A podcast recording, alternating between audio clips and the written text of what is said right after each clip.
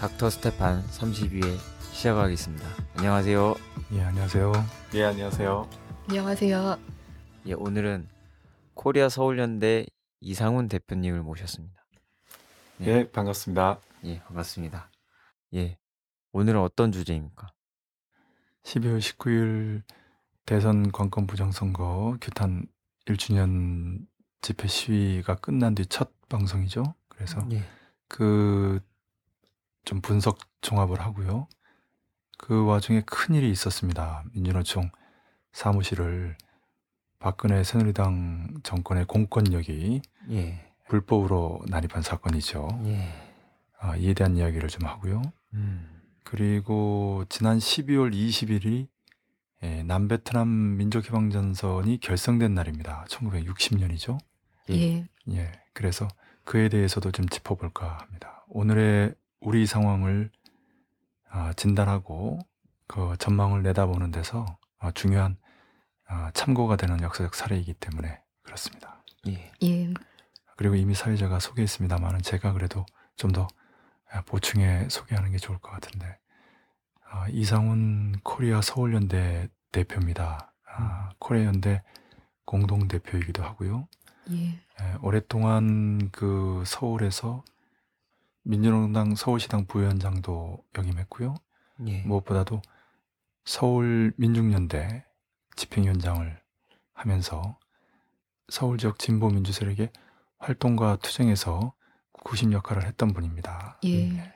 그래서 지금 남코리아에서 이 격동하는 정세에서 특히 서울 지역에서 벌어지고 있는 결정적인 집회와 시위라든지 그 배경에 대해서 가장 잘 설명해 줄 수 있는 분 중에 한 분이라고 봅니다. 예. 반갑습니다. 예, 반갑습니다. 예. 말씀대로 박근혜 새누리당 정권이 공권력을 투입해 민주노총 사무실에 난입했습니다. 그러나 철도노조 지도부는 이미 피신한 상태여서 내외의 지탄을 받고 있습니다. 먼저 이 문제부터 짚어주시지요. 예, 김 차장이 먼저 사실 확인부터 해주는 것이 좋겠습니다.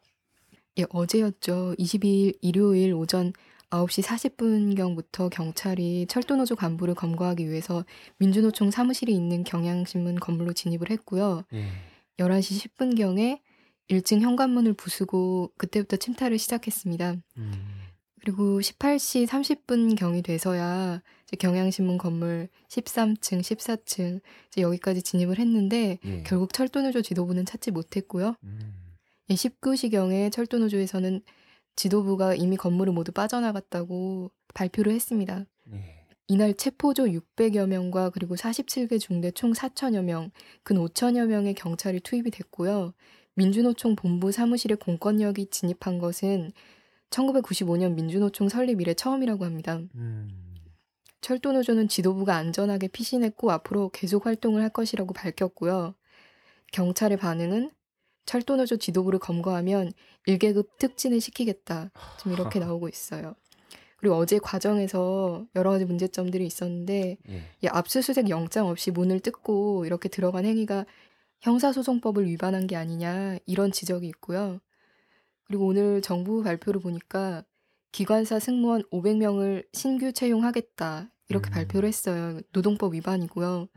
그리고 박근혜 대통령 파업 관련해서 정면 돌파, 원칙을 강조하면서 당장 어렵다는 이유로 원칙 없이 적당히 타협하고 넘어간다면 우리 경제사회의 미래를 기약할 수 없을 것이라고 강경한 입장 나타냈습니다. 좀 흥미로운 건 새누리당 반응인데 새누리당 지도부도 어제 사건에 대해서 전략도 없고 타이밍도 나빴다라고 정부를 성토했고요. 민주노총 비상중집 결정이 어제 있었는데 노동자 탄압하는 박근혜 퇴진을 위한 실질적 행동에 돌입하겠다. 23일 월요일 전국적 확대 간부 파업을 시작으로 결의대회를 진행하고 매일 촛불 집회를 통해서 박근혜 퇴진에 동의하는 모든 시민들과 연대투쟁을 하겠다고 밝혔습니다. 예, 그리고 28일 총파업을 조직할 예정이고요. 100만 시민 행동의 날을 실천하겠다고 합니다. 그리고 철도노조 3차 상경투쟁으로 철도노조 가족을 포함한 3만여 명의 강고한 파업대오를 과시할 것이라고 밝혔습니다. 네. 어제 참 많은 일들이 있었는데 에피소드를 하나 이야기하면은 어제 민주노총 본부에서 이제 경찰 병력이 철수하는 과정에서 의경들이 1층 현관 농성장에 있던 커피믹스 2박스를 멋대로 가져가다가 시민들에 의해서 적발됐다고 어떤 인터넷 매체가 또 보도를 했네요. 예. 이제 전리품으로 생각하는 거네. 커피믹스를. 연행을 못해서 커피믹스라도 연행을 이제. 아, 그렇지. 뭐 얘기하면 많은데 뭐 본격적으로 얘기하기 전에 새누리당에서 전략적인 실패라고 했는데 전략 전술적인 실패예요. 일단은 예. 어제 그 사건은 이제 전술적으로 완전히 참패한 거고 예. 전반적인 전략에서도 이제 실패라고 할 수 있어요. 예. 그거에 대해서는 나중에 조금 더 얘기하고요. 박근혜 대통령이 얘기하는 원칙이 무엇인지 다시 한번 확인이 되는데 네. 원칙은 파쇼입니다. 예, 그렇습니다. 파시즘, 예. 예, 폭력, 폭거. 그러니까 힘으로 하는 게 원칙이라는 거. 예. 자신의 뜻이 원칙이고 자신의 뜻에 거스르는 모든 세력은 무조건 힘으로 진압한다. 이것이 원칙이라는 거 예. 다시 한번 확인이 됐고 예. 박근혜 대통령이 그리는 우리 경제의 미래라는 것은 모든 게 망가지는 거, 엉망이 되는 경제가 위기를 넘어서 파국으로 민생이 파탄을 넘어서 완전히 끝장나는 그런 거라는 걸 다시 한번 확신하게 됩니다. 이에 대해서도 뭐 긴 얘기할 수 있을 것 같은데 이미 우리 청취자 수준에서는 다 이해하셨을 거라고 보고요. 예. 그 어제 그 침탈에 대해서 난입에 대해서 이 시대의 파쇼적인 그 폭거에 대해서 아마 하실 말씀이 많을 것 같아요. 우리 이 대표님께서. 이런 그 유사한 현장들에 많이 계셨기 때문에 그 현장 분위기를 좀 더 생생하고 그 입체적으로 분석하는데 도움 말씀을 해주실 것 같은데. 예. 아까 말씀하신 것처럼 그 민주노총 총연맹 사무실을 침탈한 것은 예. 총연맹이 95년도 건설하고 난 이후에 처음 있는 일입니다. 그 건물을 보시는 분은 아시겠지만. 예. 대단히 가파르고 17층까지 되는 아주 높은 빌딩이거든요. 예. 그래서 그 침탈 위기가 있었을 때부터 그 과거에 지난 용산 사태가 다시 재현할 거 아니냐라는 우려를 각계에서 많이 했었습니다. 예. 그 이번 경찰의 민주노총 난입 사건이죠. 예. 난입을 보면서 몇 가지 짚어보겠습니다. 예. 우선 그 이번 지도부를 체포하기 위해서 민주노총 사무실 했는데 검거에 실패했지 않습니까? 예. 예. 그럼을 통해서 이 파업 자체가 대단히 장기화될 가능성이 열렸습니다. 왜냐하면 보통 이제 파업을 하면 예. 파업 지도부가 살아있고 예. 그 파업 대우가 지도부를 보면서 계속적으로 이제 파업을 진행하는 건데 예. 지금 코레일 측이나 이렇게 계속 회유책과 강경책을 하면서 노조원들의 회사 복귀를 계속 종용하고 있는 상황에서 더 이상 한계에 이르렀다라는 판단에서 경찰과 청와대가 함께 이렇게 결정을 내리고 진입을 한 것입니다. 그런데 철도 지도부가 검거에 실패함으로써 더 많은 연대 파업과 그리고 많은 각계각층의 연대 지지를 계속 이뤄내. 처음이라 좀 그 도와주는 면에서 좀 거들면 지도부는 피신한 게 잘한 거죠. 예. 예, 이거 잡히는 게 잘하는 게 아닙니다. 그리고 파업을 할 때 지도부가 있고 없고는 정말 천지차이죠. 예. 그래서 제1 지도부가 잘못됐을 때 제2 지도부 또 제3 지도부 이렇게 만들기도 하는데 제1 지도부도 안 잡힐수록 좋은 거죠. 마침 그 새벽에 피신했다고 하는데 정말 잘한 겁니다. 어떻게 거기 그 수천 명이 애워싸고 있을 텐데 피신했을까? 과거 그 명동성당도 그렇게 철통같이 애워싸도 그 노동자들과 그 민중의 지혜로 그 틈새를 파고들고 피신하는 사례가 있는데 예. 거기보다 워낙 단순한 건물 아닙니까? 거기를 어떻게 피신했을까? 그 생각도 들어요. 좀 도중에 말을 끊었습니다만은. 예, 글쎄요. 대단히 건물이 되게 높은 빌딩이고 이 경계가 되게 삼엄했거든요. 근데 어떻게 피신했을지 지금 아무도 그거를 알지 못하고 있습니다. 예. 경찰들도 분석을 못하고 있고요. 예. 다음에 또 피신해야 되니까 알려주면 안 돼요. 예. 좀 우스운 것은 예. 이 진압을 하고 있는 저녁 7시까지도 경찰은 검거에 자신을 하고 있었다는 겁니다. 아. 예.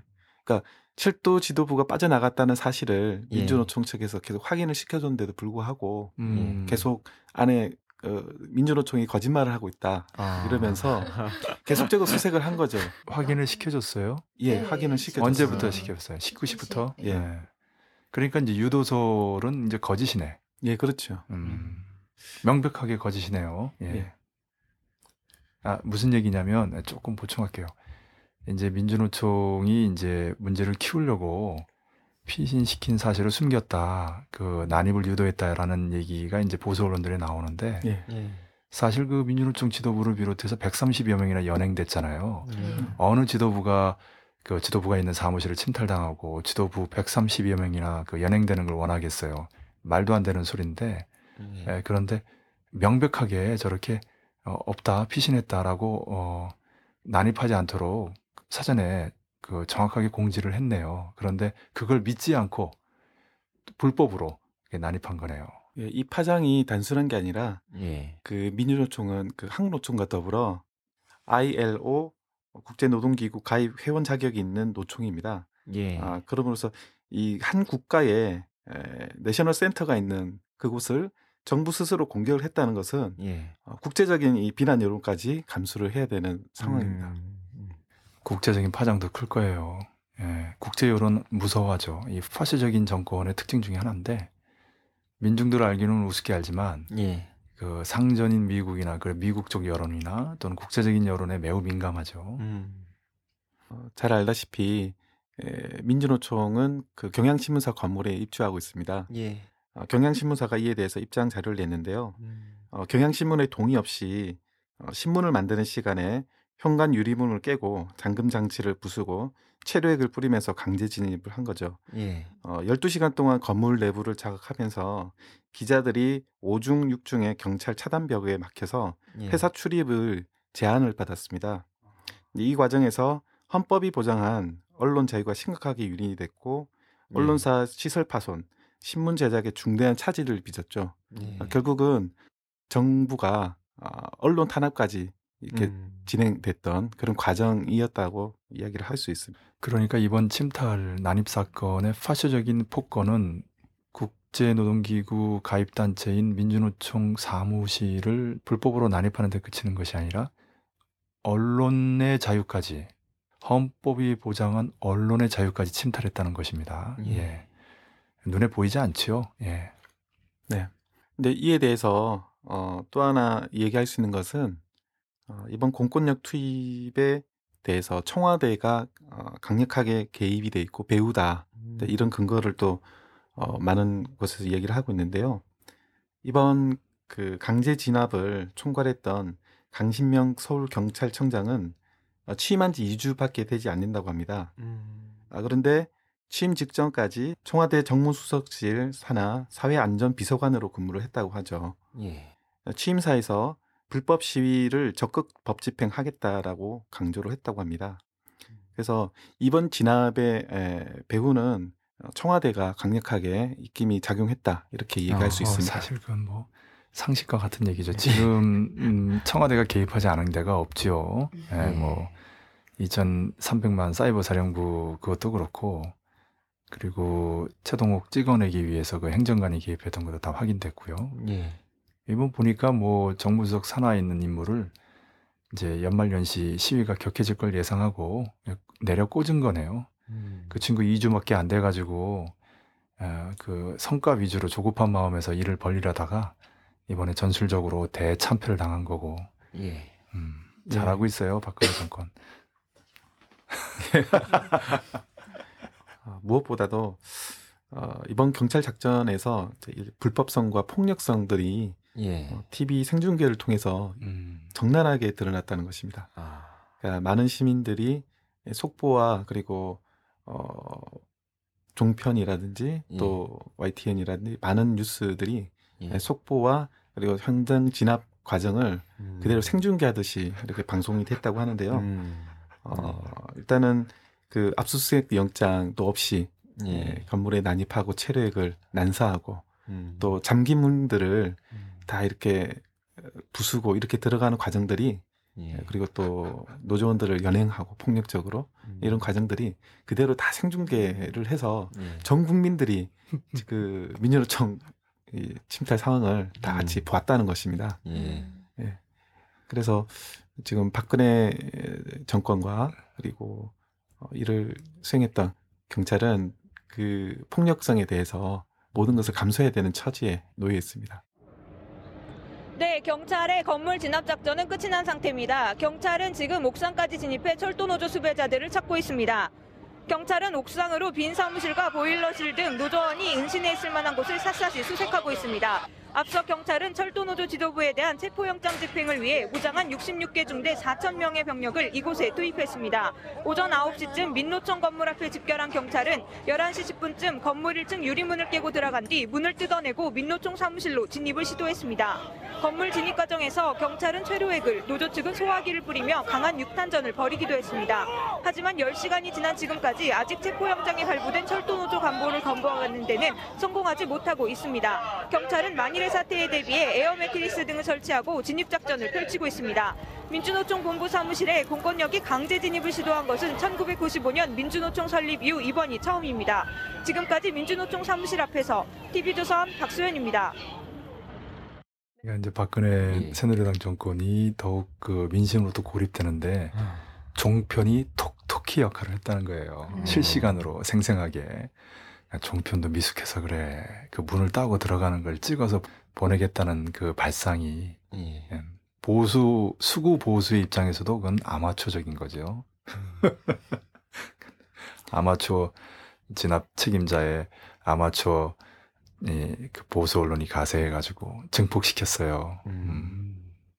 잘하고 있어요. 예.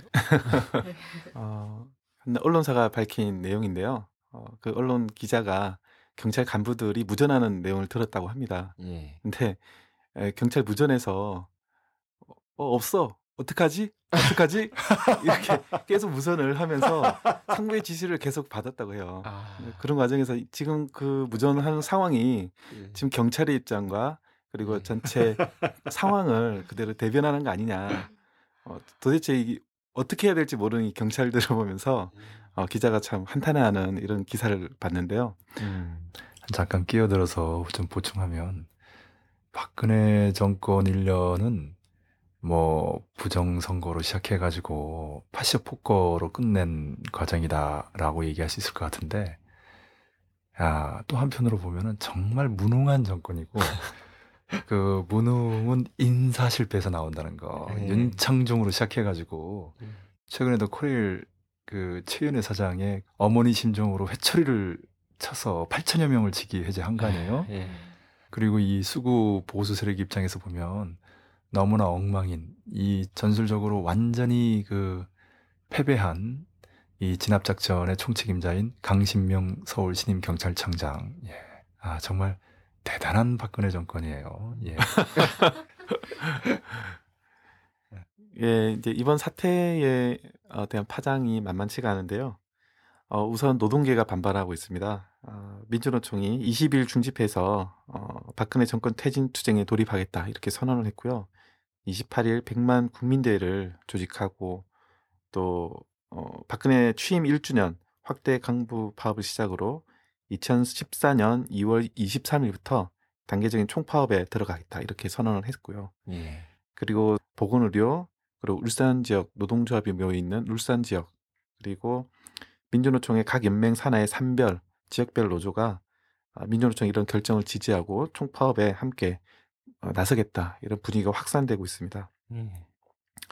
뿐만 아니라 민주노총과 함께 양대 기둥인 한국노총 또한 긴급 회원 조합 대표자 회의를 열고 이번 사태에 대해서 논의하고 중대 결심을 할 것이라고 23일 밝혔는데 방금 들어온 속보로 의하면 민주노총이 긴급 회원 조합 대표자 회의를 열고 노사장 위원회 불참을 결정을 했습니다. 이로써 7년 10개월 만에 정부와 그리고 민주노총, 한국노총 완전히 대화 창고가 닫히게 됐습니다. 그리고 또 다르게 보자면 학생들도 민주노총 사무실 앞에서 집회를 개최하고 실천하는 대학생이 되겠다 이렇게 결의를 중심으로 자유 발언을 중심으로 이렇게 결의를 모아 나갔고요. 중요한 거는 시민들 반응입니다. 대부분의 트위터나 페이스북에서 이제 반응들이 나오고 있는데요. 그동안 침묵했던 시민들의 양심적 자책과 그리고 최선의 실천에 대해서 많은 이야기를 언급하고 있는데요. 정부의 공권력 투입에 대한 폭력성과 불법 성향을 성토하면서 박근혜 정부야말로 정말 진정한 불통정부다라는 것을 명확하게 이야기하면서 많은 이야기들이 오고 가고 있습니다. 간단하게 소개하면 안녕하십니까? 대한민국의 한 청년이 던진 물음의 힘이 일파만파로 번져가고 있네요. 평범한 질문 속에서 울림은 각자 세상 살기 힘들어하며 이 사회의 문제에 침묵하는 우리들을 되돌아보게 했네요. 이런 글이 있었고요. 또 하나는 종일 불편한 마음으로 일하는 날 종일 밖에서 고생한 모든 분들에게 감사와 존경의 마음을 드립니다. 이런 글들, 이런 유의 글들이 지금 트위터나 페이스북에 올라오고 있습니다. 이런 것들이 바로 박근혜 정부의 향한 민심을 대변하는 거 아닌가 이렇게 생각이 듭니다. 우선 일단 그 노사정 들어가는 거 말이 안 되죠. 민주노총 사무실을 침탈했는데 130여 명이나 연행했는데 무슨 타협이겠어요. 박근혜 정권은 타협할 생각이 없어요. 박근혜, 남재준, 김기춘, 김관진 이 네 명은 오로지 한 길로만 가는 사람들이에요. 앞으로만 가는 사람. 원칙에 철저한 사람들 아닙니까? 그래서 뭐 너무나 당연하고 이제 이번 그 침탈 난입 사건은 파쇼적인 폭거죠. 한마디로 얘기하면 불법이고요. 아까도 짚었습니다마는 국제노동기구 가입단체인 민주노총 사무실을 침탈한 불법으로 난입한 것만이 아니라 헌법이 보장하는 언론의 자유마저도 유린한 그러니까 이제 다 파쇼적인 발상이고 파쇼적인 폭력들이죠. 그런데 거기다가 원래 그 의도했던 철도노조 지도부가 피신하는 바람에 그 피신 사실을 통과했는데도 불구하고 믿지 않고 들어갔다가 그러니까 그거는 이제 이쪽 그 검거하는 그 경찰청 그 공권력의 수준이 형편없다는 거예요. 정보력이 정확하지 못했고 그리고 이 무모하고 무리한 그 진압의 결과 아무런 소득이 없는 거죠. 그래서 진보나 개혁 세력은 말할 것도 없고 수구 세력조차도 현 경찰청장의 그 무능, 공권력의 한심한 모습에 대해서 조소하지 않을 수 없는 거죠. 그러니까 완전히 고립된 거예요. 수구까지도 외면하는 그런 상황이죠. 거기에 이제 그 미국의 바이든 미 부통령이 와서 미국에 반해서 즉 미국의 뜻은 이런 식으로 하면 안 된다는 건데 이런 식으로 하고 있는 거잖아요. 박근혜와 그 측근들은 미국 뜻에까지 반해서 자기 고집대로 밀어붙이는 거거든요. 그러니까 사면초가 맞죠. 진보, 개혁, 수구, 상전인 미국까지 완전히 고립된 그런 모습이다. 그래서 그동안 노동계 철도노조는 물론이고 민주노총이 박근혜 새누리당 정권 퇴진 구호를 들지 않았죠? 그런데 이걸 계기로 이제 들게 된 겁니다. 그래서 노동자들은 물론이고 많은 시민들이 납득을 하는 거죠. 정권 퇴진 구호가 노동자와 민중들 속에서 자연히 나올 수 있는 결정적인 계기를 다름 아닌 박근혜 새누리당 정권이 만들어줬다. 이것을 뭐라고 얘기해야 될지 활용점정이다라고 얘기하고 싶네요. 딱 그 결정적인 그 한 점을 찍어줬죠. 최연의 코레일 사장이 직위 해제를 시켜도 참 그 이 얄밉게 시켰잖아요. 사람의 속을 뒤집어 놓으면서 그렇죠. 그 사람들 밥줄을 끊고 쌍용차에 비견해서 보면 앞으로 얼마나 많은 사람이 그 고통 속에서 목숨을 끊겠어요. 8천여 명이나 마리치기 해저지 사실상 해고 통지나 마찬가지인데 무슨 어머니 심정이니 회초리니 이거는 수많은 어머니들에 대한 모독이고 예. 정말 기막힌 말이죠. 예. 아마 이렇게 사람 속을 뒤집는 말 중에서도 이 정도로 정말 언어도 다니고 가증스러운 사람을 격분시키는 말도 드물 거예요. 그런데 거기다가 이제 이번에 불법 난입 사건까지 겹치고 보니까 박근혜와 그 측근들이 어떤 사람인가, 그들이 갖고 있는 원칙은 무엇이고 앞으로 어떻게 할 것인가가 다시 한번 보이는 거죠. 앞으로만 밀어붙이는 거예요. 탱크처럼 밀어붙이면 될 거라고 보는 거죠. 예. 그러나 유신 파시즘의 그 비참한 말로가 보여주듯이, 그리고 미국은 미국 뜻에 반해서 핵무기를 개발하려고 하고 계속 그 민심을 봉기로 부르는 그 박정희 파시즘에 대해서 어떤 결정을 내렸는가. 그게 바로 그 양승조 최고위원이 촛불 집회에서 경고한 거 아니에요? 예, 그게 바로 박정희 전철이죠. 그거를 밟지 말라고 했는데 밟겠다고 하는 거예요. 예. 그래서 이번 사건을 통해서는 전술적으로도 무능하다. 진압도 못한다. 라는 것이 드러나는 한편 그 바탕으로서의 전제로서의 전략 자체가 잘못됐다. 다시 말하면 그 강경책 일변도로 노동운동이나 민중운동을 짓밟기만 하면 된다라고 생각하는 거거든요. 이것은 정확하게 그 박정희 정권의 유신 파시즘적인 발상이고 그 전철을 그대로 밟겠다라는 박근혜의 원칙과 소신을 다시 한번 드러내 보이면서 앞으로의 정계 양성이 어떻게 될 것인지도 충분히 내다볼 수 있게 해준다라는 겁니다. 예. 그러니까 박근혜 측근의 또 주변에는 최연애라든지 강신명이라 이런 사람들밖에 없는 거예요. 괜히 말로 사람들 속을 다 뒤집고 민주노총이 통보까지 했는데 그 말을 믿지 않고 불법으로 온 세계의 지탄거리가 되는 민주노총 사무실 난입 사건을 저지르는 아무런 수확도 없이 이런 박근혜와 그 측근의 파쇼적인 원칙과 소신 그리고 그것을 관철하는 주변 인물들의 철저한 무능이 결합해서 지금 철도노조의 총파업이 광범위한 민중들의 지지를 받으면서 이제는 민주노총의 정권퇴진 투쟁으로 28일 100만 투쟁의 계기로 증폭되고 있는 상황입니다. 예. 역시 오랫동안 현장에 있었고 실천에 앞장섰던 분이기 때문에 설명도 아주 구체적이고 입체적이고 풍부하네요. 예. 과연 12, 19를 오늘의 60이라고 부를 수 있는지에 대한 답변도 부탁드립니다. 예, 시간이 좀 지나서 간단히 하겠습니다. 12, 19는 오늘의 60 맞습니다. 당시 그 집회도 노동자들의 3만 그리고 노동자 시민들의 3만 오후 저녁에 이렇게 진행이 됐는데 예.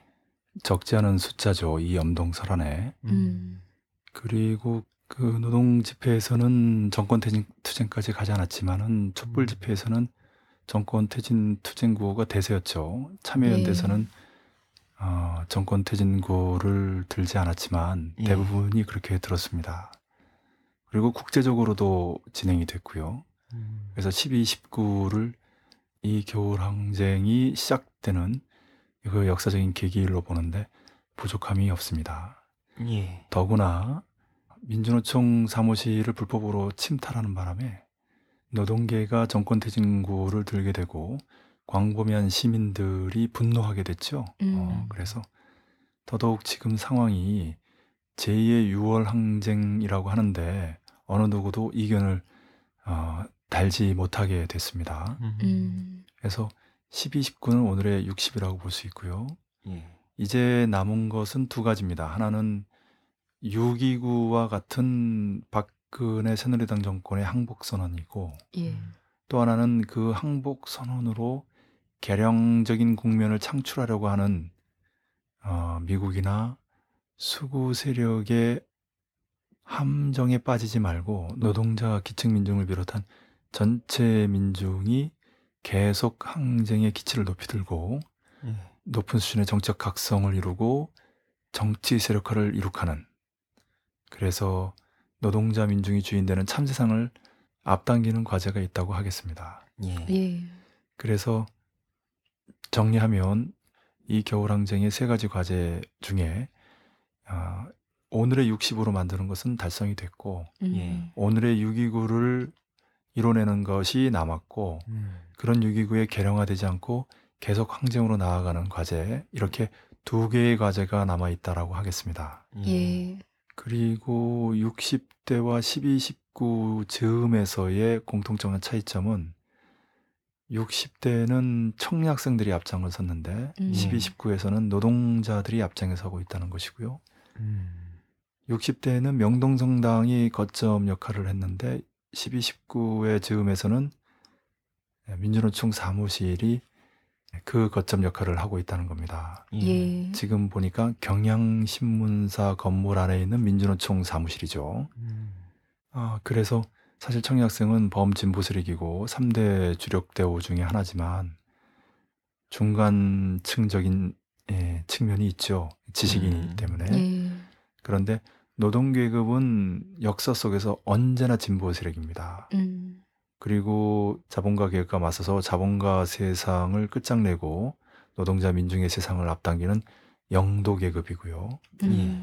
그렇기 때문에 노동계급이 앞장에 서고 주력이 돼서 벌리고 있는 이 12, 19로 시작되는 겨울항쟁은 과거와 다르게 계량화의 함정을 뛰어넘어 계속 항쟁으로 노동자 민중이 주인되는 진정한 민주주의를 실현하는 길로 나아갈 가능성이 매우 높아졌다. 충분하다, 이렇게 얘기할 수 있겠습니다. 예, 참고로 6월 항쟁 전개 과정을 말씀을 드리면 6월 10일부터 18일까지 국민대회 명동성당 농성이 있었고요. 그리고 18일부터 26일까지 최루탄 추방 결의대회, 그리고 26일부터 29일까지 약 140여만 명이 참석한 국민평화대행진이 있었다고 해요. 29일 날 물론 6.29 선언이 있었고 6월 26일부터 29일까지 34개 시 4개 군에서 연인원 140여만 명이 참석한 국민평화대행진이 있었고요. 이때 6.29 선언이 발표됐고, 그리고 이후 7월 9일까지 이한열 열사 장례식에 이것도 연인원 100만 명 이상이 참여했다고 합니다. 그 이후로 789 노동자 대투쟁이 있었습니다. 그 이한열 열사 장례식이 정말 대단했죠. 연세대에서 시청까지 이어지는 그 노제도 그랬고, 시청에서 모인 숫자, 지금 이제 그 행사까지 해서 연인원 동원 100만 명이라고 했는데 정말 그 대단했습니다. 그때 기억이 지금도 생생한데 문제는 6.29 선언 이후 7월 초에 벌어진 이 행사를 마무리로 생각했다는 거예요. 계속 항쟁의 의지가 능력이 없었던 때죠. 그걸로 이제 다 끝났다. 이젠 다 됐다. 대선에서 군사독재 끝장내고 김대중 또는 김영삼 정권 출범하겠다, 이렇게 생각했던 건데 그게 오판이었고 아니란 생각이었던 거죠. 우리가 그런 역사를 반복하지 않으려면 그 피해 뼈저린 교훈을 잊지 말아야 합니다. 그래서 이제 우리가 누차 강조하고 있는 거고요. 잘 지적했습니다.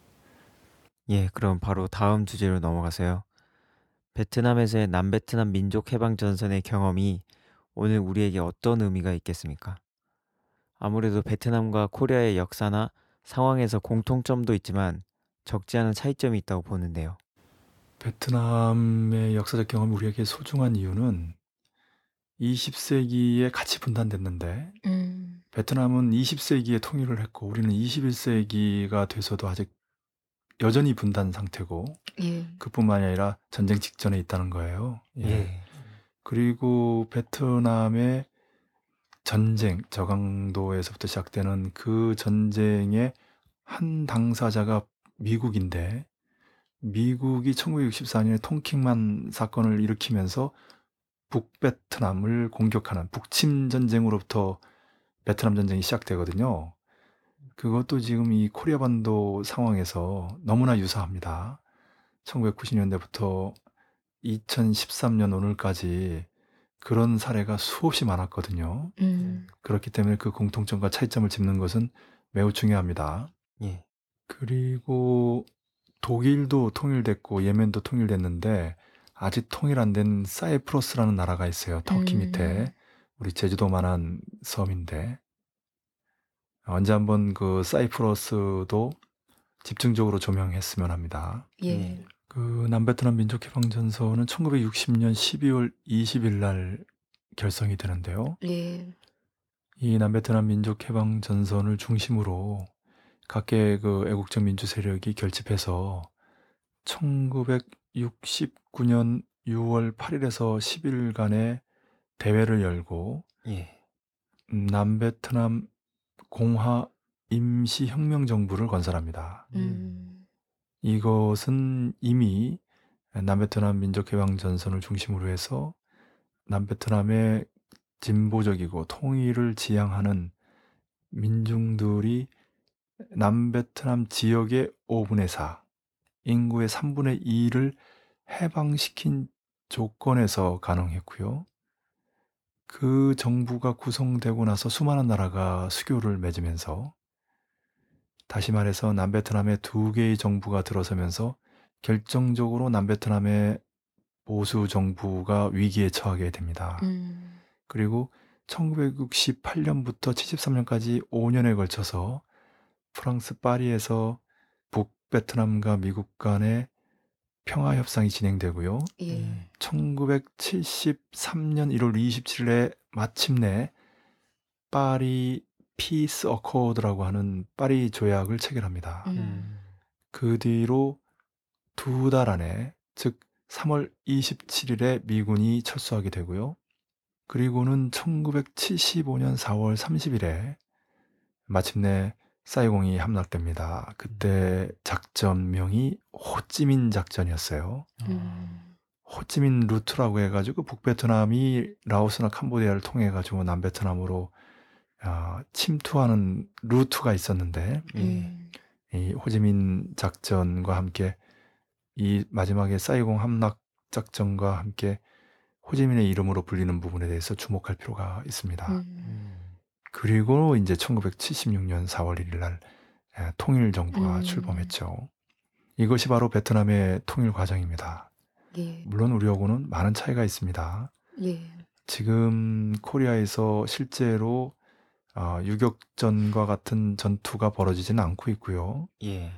남베트남 민족해방전선의 사례를 그대로 남코리아 상황에 적용시키기도 어려운 측면이 있습니다. 예. 그럼에도 불구하고 파시와 독재에 맞서 싸우는 민중, 외세와 분단에 맞서 싸우는 민족은 반드시 민주주의와 자주통일의 위협을 달성한다라는 예. 역사적 경험으로 충분한 의의가 있지요.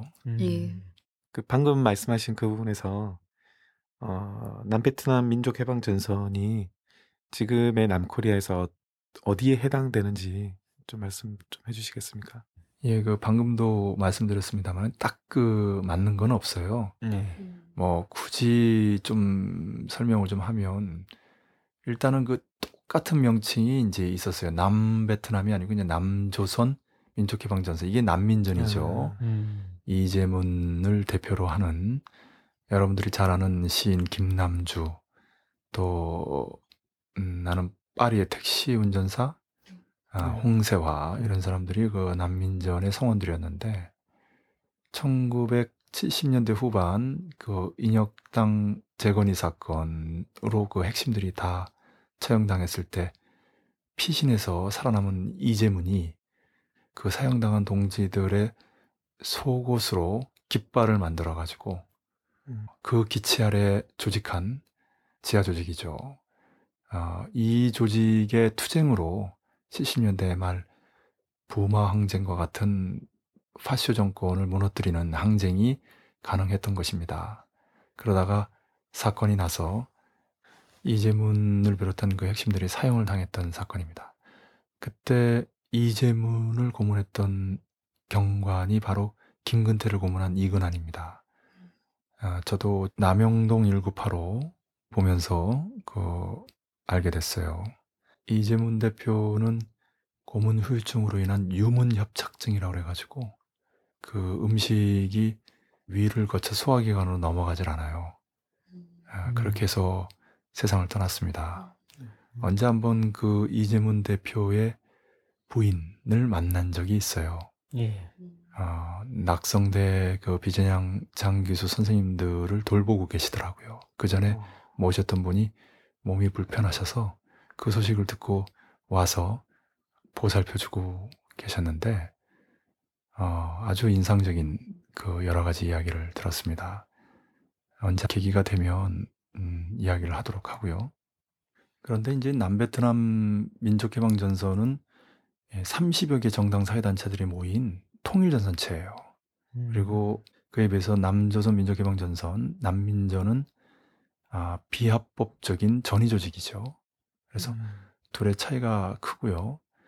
오히려 이제 그 이름은 전혀 다르지만 1980년대 후반에 유월항쟁의 성과를 계승하고 발전시켜서 그 민통련이 전민연으로 바뀌고 그 전민연의 일부가 민중당을 건설해 나갈 때 나머지 세력이 이른바 전시오영제라고 하는 전노엽, 전농련, 전대협, 전교조, 전민연 이 5개 조직을 결합시킨 국민연합과 통합하면서 만들어진 전국연합이 있습니다. 민주주의 민족통일 전국연합이죠. 네. 이 전국연합이 남베트남 민족해방전선과 유사합니다. 비록 정당은 결합하지 않았지만 또는 그 이후에 이제 통일연대 민중연대가 만들어지고 이것이 통합하면서 전국연합은 조락되고 새롭게 만들어지는 한국진보연대가 그에 해당하는데요. 그러나 남베트남 민족해방전선처럼 모든 애국적 민주세력, 진보적 민주세력들을 망라하지는 못하고 있어요. 쉽게 말하면 NL, 민족해방계열의 일부만이 결합되는 조직으로 있기 때문에 명실상부한 남코리아의 남베트남 민족해방전선이라고 말할 수 없습니다. 그럼에도 불구하고 이러한 민족민주전선체가 존재하고 있기 때문에 남코리아의 자주통일운동, 민주주의운동이 힘있게 전개되는 한 축을, 한 견인차 역할을 담당하고 있는 것이죠.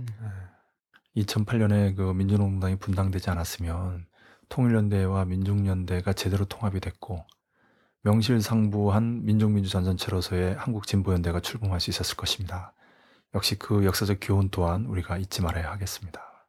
이에 대해서 좀 더 그 역사적이고 이론적인 그 설명은 팟캐스트 닥터 스테판의 자매 방송인 팟캐스트 혁명에서 다루려고 합니다. 네. 그때도 한번 참여해서 그 내용을 풍부하는데 도움을 주시면 좋겠습니다. 예, 알겠습니다. 기대가 됩니다.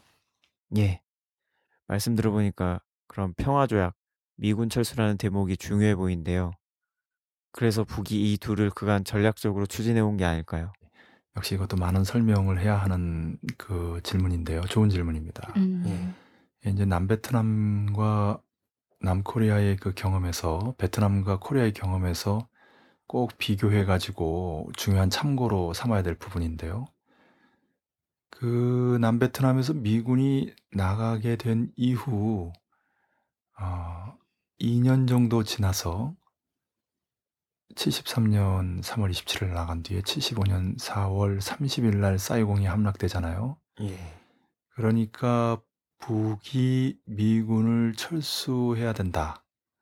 또 남베트남에서 미군이 나가게 된 것이 1973년 1월 27일 날 파리 평화조약 때문이거든요. 그러니까 또 역시 북이 북미 평화협정을 체결하자 라고 하는 그런 주장을 하고 전략적인 방침을 세운 것에 바탕이 되는 역사적 경험이 바로 이 베트남, 남베트남의 경험이 아니냐 이렇게 볼 수 있습니다. 그런데 여기까지는 이제 일반적으로 널리 알려진 사실이고 이제 일반적으로 널리 알려진 사실만 얘기하면 닥터 스테판이 아니죠. 예. 그래서 덧붙여서 좀 설명을 하고 싶은 것은 뭐냐면, 공개적으로 북이 미군 철수를 주장하지만 비공개적으로, 다시 말하면 공개 트랙이 아니라 비공개 트랙, 오픈 트랙이 아니라 클로즈 트랙 상에서는 좀 다릅니다.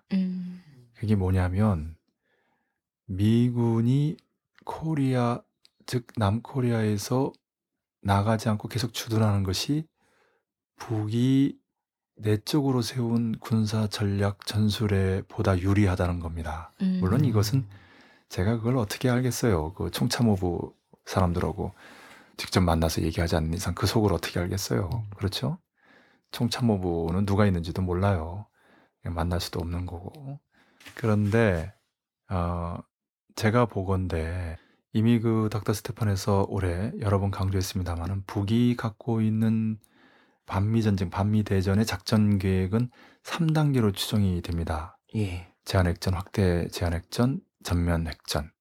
반미 대전은 곧 핵전이고 이거는 이렇게 3단계로 볼 수 있는데, 제한핵전을 벌리는 순간 주남미군, 주일미군은 그린존으로 숨는다고 했죠. 그리고 그 그린존, 이라크에도 있었는데 사실상 인질이에요. 그렇기 때문에 그 굉장히 귀중한, 소중한 인질들을 왜 나가게 하겠어요. 왜 이 인질들이 소중하고 귀중하냐면, 이란 이슬람혁명, 회교혁명의 경험에서 알 수 있듯이 그때는 이제 대사관의 직원들이 인질이었죠. 이 인질들과 경제 봉쇄를 맞바꿀 수가 있어요. 유대자본이 장악하고 있는 석유, 곡물 80% 이상이죠. 그거 끊기는 순간 남코리아 경제가 힘들고 인민들이 매우 고통을 받게 돼요. 그러니까 아무리 혁명전쟁이 일어나도 민심이 천심인데 민심이 흔들릴 수 있는 거죠. 그 경제 봉쇄를 막기 위한 조치가 바로 인질이에요. 그래서 코리아에서 통일전쟁이나 반미전쟁이 벌어지는 순간 육로는 말할 것도 없고 삼면이 바다인 남코리아는 바로 그 순간 하늘과 바다가 철저히 봉쇄되는 겁니다. 그래서 일체 남코리아에 있는 군인은 말할 것도 없고 상공인들, 뭐 유학생들, 뭐 여행객들, 이 사람 이런 외국인들이 일체 출국할 수가 없는 거예요. 물론 이제 거기서 다른 나라 사람들이라든지 뭐 어린 학생들이라든지 부녀자라든지 이런 사람들은 뭐 즉시 원하는 나라로 갈 수 있게 하겠지만, 미군이라든지 또 대사관 직원이라든지 또 외국 자본의 그 하수인들이라든지 천병들이라든지 이런 사람들은 곤란한 거죠. 예. 그 대표적인 게 미군이에요. 그래서 북은 미군 철수를 요구하면서도 미군 철수를 바라지 않는 이중적인 거지요. 이게 바로 공개 트랙과 비공개 트랙입니다. 그러니까 뭐 굳이 사회학적으로 군사이론적으로 얘기하면 전략적으로는 요구하지만 전술적으로는 요구하지 않는다. 전략적으로는 철수를 요구하지만 전술적으로는 철수에 반대한다라는 겁니다. 그래서 간간히 흘러나오는 뭐 통일된 이후에도 평화유지군으로 존재하길 바란다라는 비공식적인 얘기들이 북에 갔다 온 사람들이 뭐 그런 얘기를 들었다라고 나오는 얘기가 다른 데 있잖아요. 근데 베트남에서는 미군 철수는 전략적으로나 전술적으로나 정확한 그 목표죠. 예. 흔들림 없는 일관된 목표입니다. 그래서 이 부분을 이제 명확하게 가려봐야 됩니다. 그리고 그때는 피스 어코드의 파리 조약. 근데 지금 북이 요구하는 것은 피스 트리티고요. 평화협정 이런 뜻이죠. 그리고 피스 레점이라고 해가지고 평화체제라는 말도 같이 섞어 쓰기 시작하고 있어요. 약간의 뉘앙스 차이가 있는데 오늘은 이 정도만 하겠습니다. 언제 한번 이것도 조약과 협정, 이건 다양하게 이제 그 군사적으로나 외교적으로 쓰여지고 있는데 그 정확한 뉘앙스까지 좀 구별해서 설명을 했으면 합니다. 그러니까 북이 지금 추진하고 있는 이른바 평화협정 또는 평화체제가 북베트남이 미국과 추진했던 파리 평화조약의 그 평화조약과는 좀 다르다는 겁니다. 예. 특히 그것은 다자 구도 속에서 이루어지고 있기 때문에 또 다른 특징을 갖고 있는데요. 예. 가령 14선언만 해도 3사자 종전선언이란 표현이 나옵니다. 여기서 3자라고 하면 북과 미국 말고 중국이 들어가고요. 4자라고 할 경우에는 남코리아가 들어갑니다. 그리고 부시 정권 때 추진됐던 6자 회담을 보면은 러시아와 일본이 들어가죠. 예, 이것은 동북아의 군사 외교적 이해관계를 가지는 6개의 당사자인데요. 동북아 못지않게 복잡하고 끊임없이 전쟁이 벌어지고 있는 것이 동남아입니다. 이 동남아 지역에서의 다자 안보 체계도 중요한데요. 이렇게 해서 동북아와 동남아가 하나로 합쳐질 가능성이 있습니다. 또 그렇게 되는 것이 바람직한데 이렇게 동아시아 안보 체계까지도 우리가 내다봐야 합니다. 이것에 이제 모델이 되는 것이 이제 유럽의 안보 체계인데요. 예. 이것은 바르샤바 조약기구와 나토와의 대치 속에서 이루어진 3인주의적인 서방 중심의 안보 외교 체계라는 본질적인 한계가 있습니다.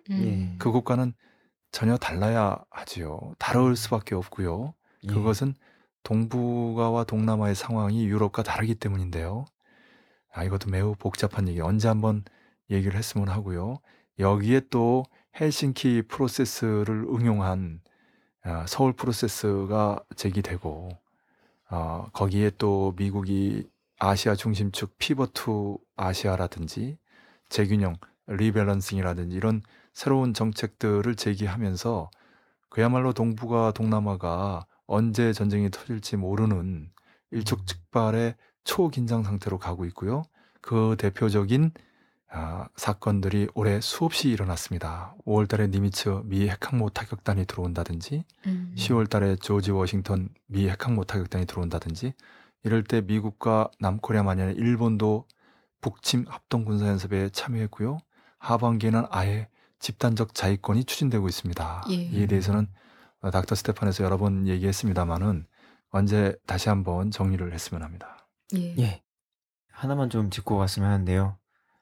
북국방위원회 정책국 서기실에서 전화통지문으로 예고 없이 타격하겠다고 살벌하게 경고하고 남에서도 단호하게 응징하겠다고 답신을 보냈는데 이걸 어떻게 봐야겠는지요? 뭘 어떻게 봐야 되겠어요? 잘 봐야 되죠. 네, 좋은 질문이고요. 잘 짚었습니다. 이것을 이제 한마디로 제가 집약해서 어떻게 설명할 수 있을까 해서 이제 고안해낸 그 개념이 뭐냐면 예. 축차적 경고입니다. 이 5글자. 축차적이란 말은 이제 단계를 밟아 나간다는 거예요. 그러면서 앞에 단계가 쌓이는 겁니다. 예. 네, 그러니까 뭐 민족적 차별이 해소된 뒤에 계급적 차별이 해소되는 것이지 민족적 차별이 해소되지 않고 계급적 차별이 해소될 수는 없거든요. 그렇게 계급적 차별이 해소된 뒤에 계급적 차이를 해소할 수 있는 겁니다. 예. 민족해방혁명 이후에 사회주의 혁명이 있는 거고 사회주의 혁명 이후에야 사회주의 완전 승리가 가능하다는 얘기죠. 그걸 이제 축차적인 발전 단계다 이렇게 얘기하는데 그걸 응용해서 제가 축차적인 경고다. 이게 무슨 얘기냐면 그동안 요 비슷한 그 경고들이 수없이 있었습니다. 말로만으로 대표적으로 보면 이제 작년 4월달, 또 올해 4월달에도 있었고요. 최근 11월달에도 서남전선 사령부 대변인 명의로도 있었고요. 예. 또 그리고 얼마 전에 이런 경고도 있었던 겁니다. 근데 말이 아니라 행동으로 타격한 것도 있었어요. 그게 바로 2010년 3월달에 백령도 섬그늘에 이스라엘 돌핀급 잠수함. 그리고 11월 달에 연평도 전자표극전 이것은 말이 아니고 행동으로 보여준 것이고 이걸 타격이라고 합니다. 예. 그러고 보면 최근에 장성택 종파 사건을 해결하면서 정치국 결정서에 여러 차례 경고도 주고 타격도 가했지만 이런 표현이 있는데 예. 경고와 타격이라는 거 경고는 말이고 타격은 이제 행동이라는 거예요. 예. 예, 그것을 이미 북이 여러 차례 말로도 행동으로도 경고로도 하고 타격도 가했다는 겁니다. 그러면 그 다음에 어떤 일이 벌어지겠어요? 그게 바로 정치국 확대회의가 열려서 정치국 결정서를 채택하고 예. 그리고 며칠 지나서 정확하게 4일 지나서 국가안전보위부가 하는 특별군사재판이 열려서 바로 처형됐어요. 네. 네. 이게 바로 김정은 제1부서 제1위원장 최고사령관. 아니, 북의 전통적인 스타일이에요.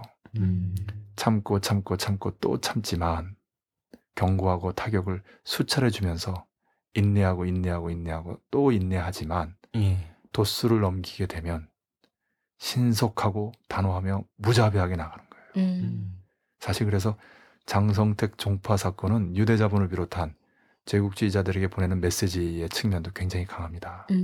문제는 그런 거를 알지 못하고 아는데 눈 감고 귀 막는지는 모르겠어요. 청맹관이라는 말처럼 눈 뜨고 있는데 보지 못하고 귀가 열려 있는데 듣지 못하는 남측의 박근혜 새누리당 정권, 수구 보수 세력들이에요. 그래가지고 일어나지 않을 전쟁이 일어나게 생겼다. 이것이 우리의 늘 가장 심각한 걱정이고 우려죠. 최근에 철도노조 총파업 사건과 민주노총 사무실 난입 사건을 보면 바로 박근혜 새누리당 정권이 어떤 마인드를 가지고 국정을 운영하고 있는가. 남코리아 민중들을 이렇게 때려잡는 정권이 북코리아와 관련해서는 어떤 생각을 가지겠어요. 예. 그러니까 그걸 북이 모르겠냐 이거죠. 여기서 중대한 차이점은 남코리아의 노동자 민중은 그저 침탈하면은 새벽에 피신하고 성명이나 내고 촛불이나 들고 하지만 물론 이제 그 도수 한계를 넘기게 되면 완전히 폭발하게 되죠. 4.19나 봄항쟁이나 광주나 6월항쟁처럼 실제로 그렇게 또 가고 있고요. 그러나 그 전까지는 사실 정권이 두들겨 패면 맞는 수밖에 없어요. 그러나 북코리아는 전혀 다르다는 거예요. 유대자본을 비롯한 미국을 상대로 군사력을 키워왔어요. 지난 전쟁 이후만 보면 60년 동안. 그리고 비장한 결심으로 작년 12월 12일 날 극궤도 위성, 우리가 초전자기파 위성탄두라고 하는 슈퍼 EMP를 탑재한 포브스라고 보는 그런 광명성 352호기를 실은 은하 352호기를 발사해서 궤도에 진입시키고 성공한 거 아닙니까? 예. 그런 북이라는 거죠. 그런 북을 상대로 그러는 것은 어리석은 거죠. 노동자 민중을 상대로도 어리석지만 민심이 천심이니까. 그러나 북을 상대로 그러는 것은 정말 어리석은 겁니다. 예. 노동자 민중을 상대로 그런 것은 못해도 하야에서 하와이로 망명하면 그만이지만 북을 상대로 그러는 것은 이건 아무리 잘해도 청와대하고 국방부하고 조선일보 이런 거는 그냥 폭격에 박살나는 거예요. 그러니까 최악의 상황이 되면 아마 그래서 이제 북이 자주 쓰는 표현이 그거예요. 시종자까지도 태워버리겠다라고 하는 거거든요. 종세기의 3족을 뭐 9족을 멸한다라고 하는 표현인 건데 그 정도로 격분하고 있다는 얘기죠.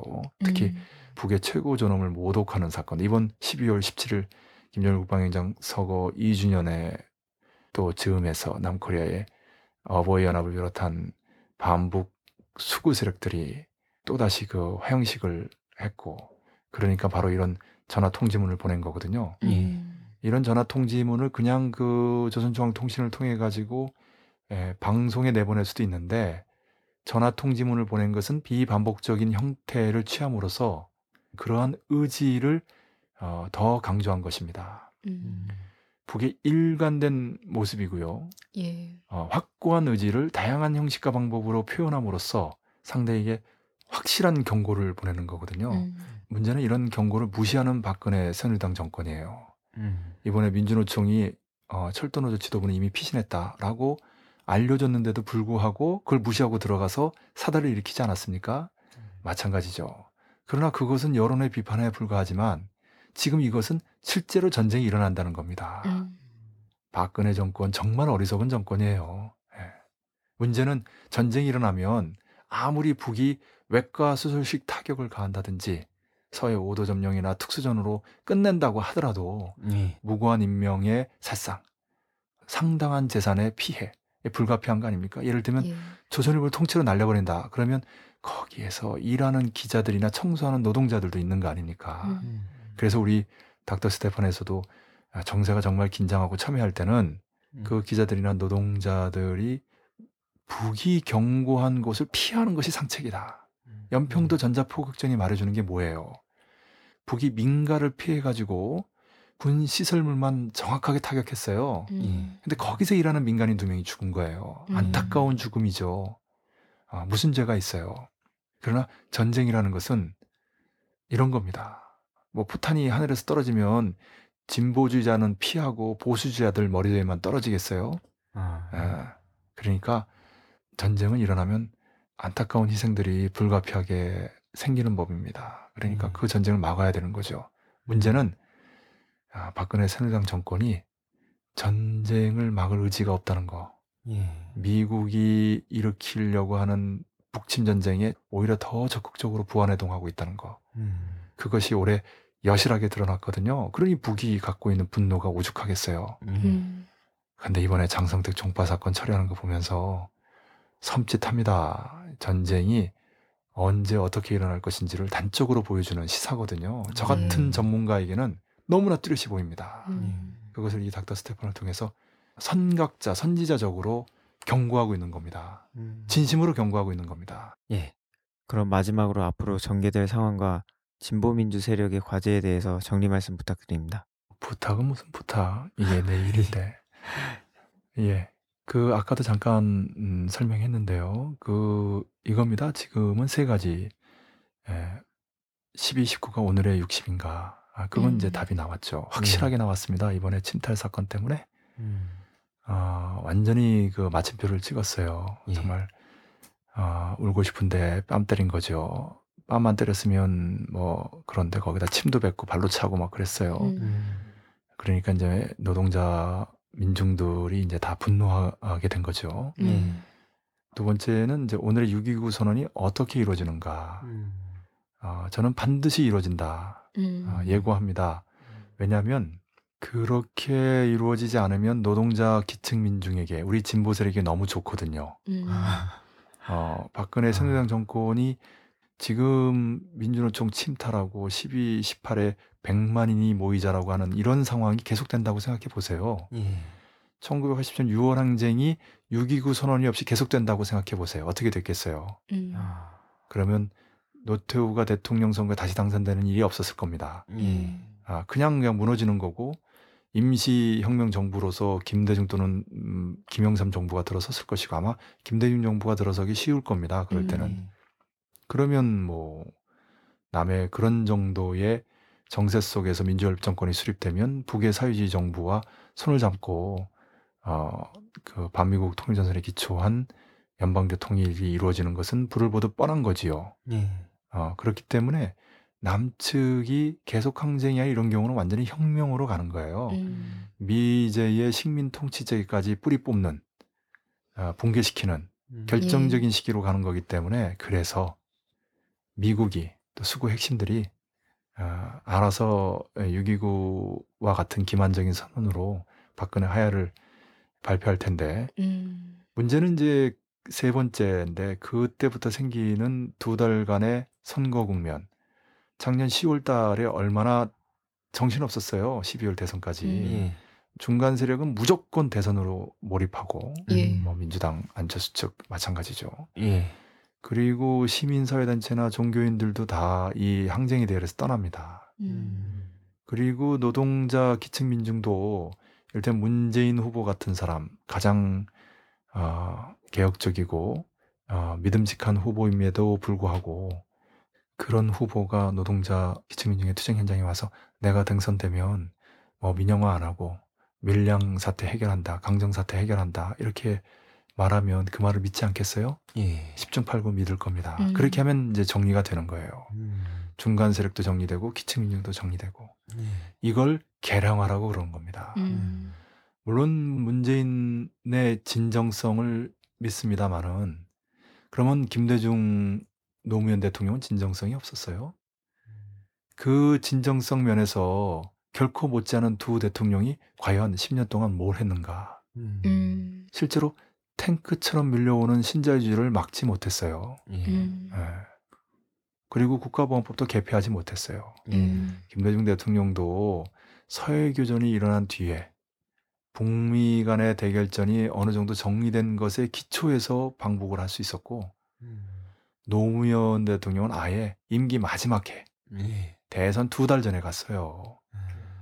그건 뭘 의미하는가. 문재인 정권이 출범해도 한계가 있다는 겁니다.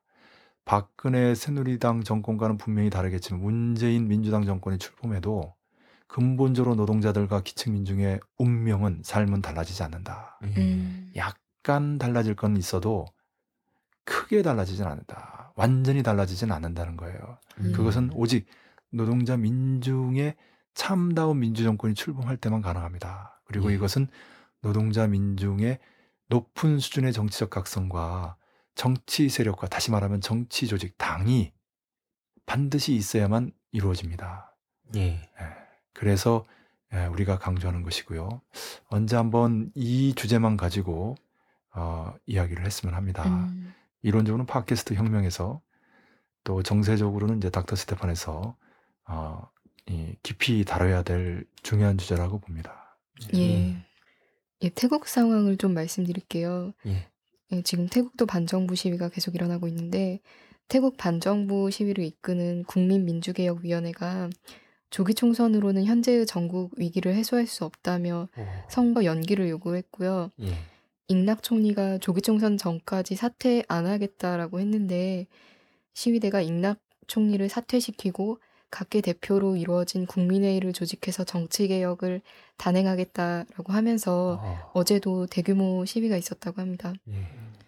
그러면서 이제 야권에서는 태국 정치는 지난 8-9년 동안 실패해왔고 국민들은 정당과 선거의 믿음을 모두 잃어버렸다면서 2월 조기 총선은 국민들의 믿음을 되찾는 데 도움이 되지 않을 것이라고 이야기를 하면서, 시위대 지도부는 태국 국민들에게 국민들의 혁명에 참가해 줄 것을 호소했다고 합니다.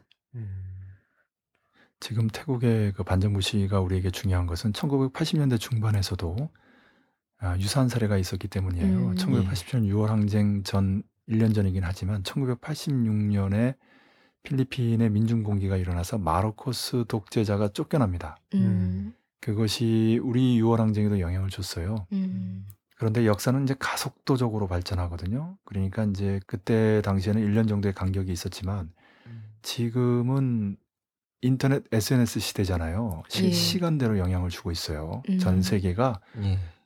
그래서 이를테면 라틴 아메리카에서 차베스의 볼리바리안 혁명이 다른 중남미 국가들에게 미치는 영향이 굉장히 신속하고 강력한 영향을 준다든지, 마그렙 마슈렉 지역에서 이제 아프리카 북서쪽과 북동쪽을 일컫는 말이죠. 해가 지고 해가 뜨는 곳이다라는 뜻인데요. 튀니지의 자스민 혁명이라든지 이집트 혁명이라든지, 물론 이것을 이용해서 리비아나 시리아, 나아가 이란까지 내부 와해 전략으로, 그러면서 외부적으로 침공하는 그런 계기로 이용도 합니다만은 어쨌든, 그리고 여기서 하나 중요하게 볼 것은 뭐냐면, 그 잉락 총리가 국회에선 조기 총선으로 개량화를 시도했는데 이에 반정부 세력이 넘어가지 않고 잉락 총리가 국회에선 조기 총선이라는 개량화 조치를 취하면서 자기 스스로는 사퇴하지 않았거든요. 근데 이에 이제 반정부 세력들이 사퇴해라 라고 하고, 이런 일방적인 그 조기 총선은 받아들일 수 없다. 그러면서 사실상 임시혁명정부적인 성격의 그런 정부 구성을 요구하고 나서고 있는 거예요. 이것은 우리도 마찬가지로 박근혜 새누리당 정권이 퇴진하면서 2개월 안에 대통령 선거를 해야 되는 상황을 그냥 무비판적으로, 수동적으로, 피동적으로 받아들이는 것이 아니라, 그리고 박근혜 대통령이 물러나고 나면 이제 국무총리가 그 역할을 대신하게 됩니다. 헌법적으로는. 그러나 박근혜가 임명한 국무총리잖아요. 게다가 지난해 선거가 뭡니까? 관권 부정선거 아닙니까? 현 정부가 그대로 그런 선거를 관리하게 되는 거거든요. 그리고 정보원이나 사이버사령부 그에 대해서 일체 제대로 된 반성이 없는 거 아닙니까? 해체도 안 되고 국내 정치도 그대로 관여하게 됐고 그 예산 조금 삭감하는 걸로 어떻게 근본적인 해결이 되겠어요. 예. 국방부는 정보원과 좀 다르게 좀 그 화끈한 맛이 있을 줄 알았는데 이건 뭐 꼬리 자르기도 이런 게 없어요. 그랬더니 뭐 그 과장이 뭐 단장한테 이른바 종북 세력과 전쟁을 선포하는 국방부 장관은 퇴진해야 된다. 뭐 이런 얘기를 또 그 단장이 밝히면서 또 고소하고 완전히 이 국방부는 완전 당나라 국방부예요. 당나라 국방부.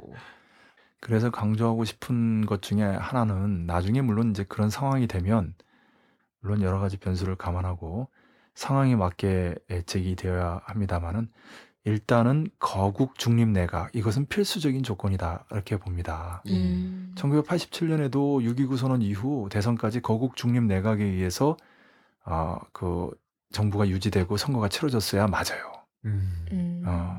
실제로 그런 구호를 냈습니다. 물론 그게 전혀 관철되지 않았죠. 왜냐? 야당 대선 후보들이 다 저저마다 자기가 당선될 거라고 확신했기 때문이에요. 그러면서 오직 선거로만 골몰한 거죠. 그렇게 됩니다.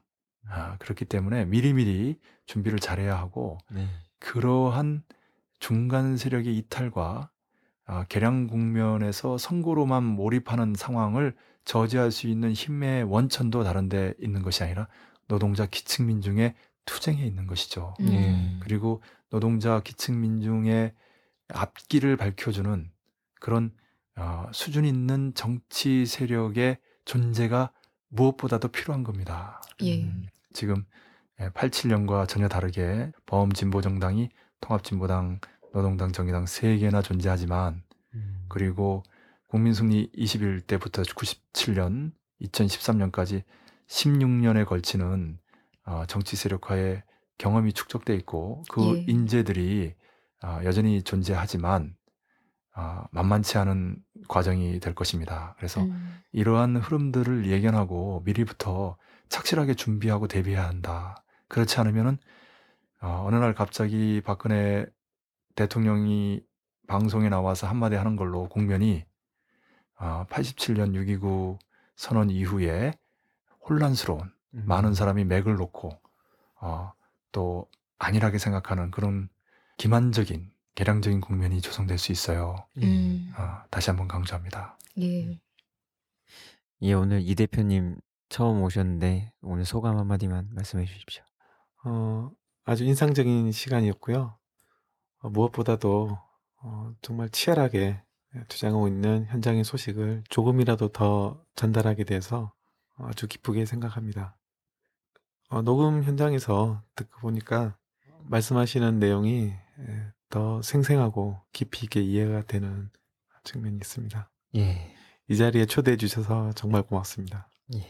우리가 고맙죠. 저도 잘 들었습니다.